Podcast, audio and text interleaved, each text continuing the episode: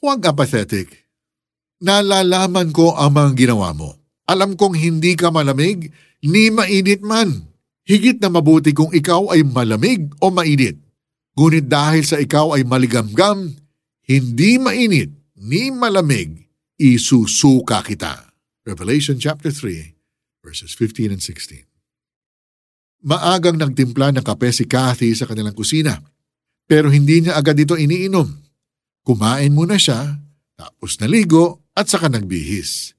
By the time na natapos siya sa kanyang morning rituals, malamig na ang kapeng tinimpla niya. Iinumin mo pa yan? Tanong ng asawang si Drew. Hindi na masarap ang kape pag hindi mainit. Pareho lang lasa niyan, sagot ni Kathy. Sabay higop mula sa kanyang tasa. Biglang nalukot ang mukha niya at dali-dali siyang pumunta sa lababo para iluwa ang ininom. Sabi sa iyo eh, tawa ni Drew. Dapat nilagyan mo na lang ng yelo para iced coffee na siya. Hindi lang kape ang pumapangit ang lasa kapag nagiging maligamgam. Puna ni Jesus sa iglesia sa Laodicea. Ngunit dahil sa ikaw ay maligamgam, hindi mainit ni malamig, isusuka kita. Revelation chapter 3 verse 16. Anong ibig sabihin niya rito?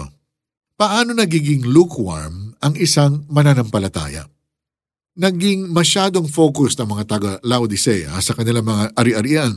Akala nila mayaman na sila at wala nang iba pang kailangan. Revelation chapter 3 verse 17. Dahil dito, naging indifferent sila sa mga nangyayari sa kanilang paligid. Tingin nila okay ang lahat sa kanila, kaya nawala na sila ng pakialam sa iba. Ni hindi nga nila napansin na sila mismo'y kaawa-awa na. Noong World War II, maraming Hudyo ang namatay hindi lang dahil sa pang-aabuso ng mga Nazi, kundi dahil maraming mabubuting tao ang walang ginawa para tulungan sila. People had become apathetic dahil hindi sila directly affected sa mga nangyayari, wala silang ginawa para lamanan ang rule ni Hitler. At dahil dito, maraming taong naghirap. Turo ni Jesus sa Mark 12 verse 31, Mahalin natin ang ating kapwa tulad ng pagmamahal natin sa ating sarili. Gayahin natin ang example niya na nakihalubilo at tumulong sa mga may sakit at makasalanan. In the same way, maging proactive tayo sa pag-recognize ng mga needs ng ibang tao. Huwag tayo maging apathetic. Let's pray. Lord, I repent for being indifferent to other people's sufferings. Thank you, Father, for your forgiveness. Please light a fire in my heart para tumulong ako lagi sa kapwa ko. In Jesus' name I pray. Amen. How do we apply this passage? I-update ang sarili sa mga kaguluhang nangyayari sa mundo Find ways you can help those who are suffering. Halimbawa, pag-donate to charity or pag-volunteer. Nalalaman ko ang mga ginawa mo. Alam kong hindi ka malamig, ni mainit man.